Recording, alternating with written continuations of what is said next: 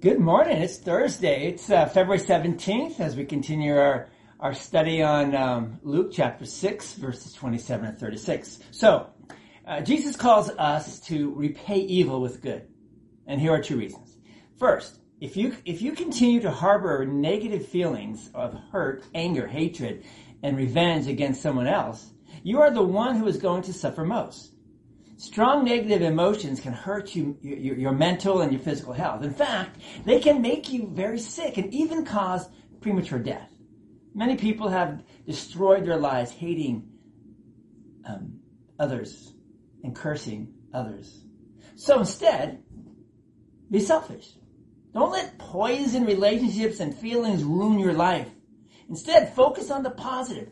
Do whatever you can to heal the damaged relationship. But even if you cannot, you can still change the way you feel about it and, and, and the way it affects you.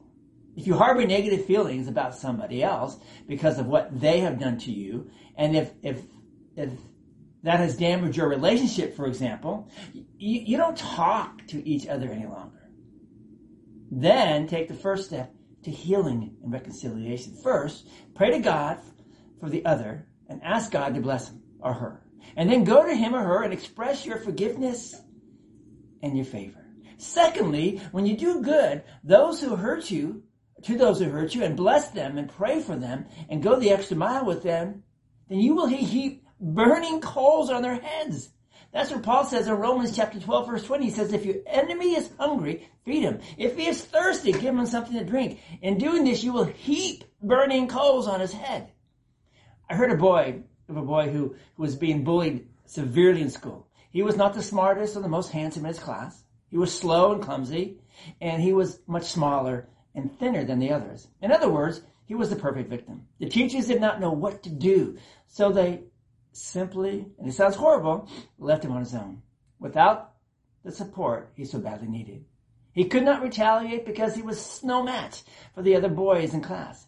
His sadness and his helplessness just made the others bully him even more. One day, the pastor of his church found him crying after Sunday school. He asked him what was wrong. And when the boy had explained him the situation, the pastor suggested that from now on, he should try to pay back evil with good.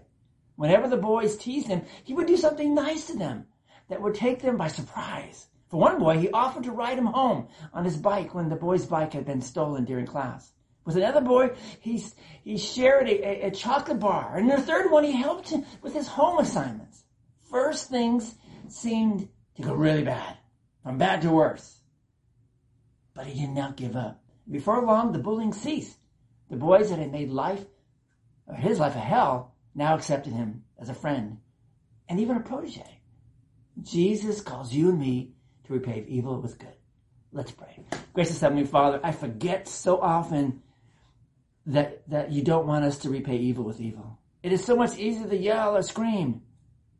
Help me not to forget and give me the strength to. When someone shows me evil, I might show them your glory, joy, happiness, and be good to them. In Jesus' name, amen. Ponder that today. Share that with someone today, and we'll see you all tomorrow. Have a great day.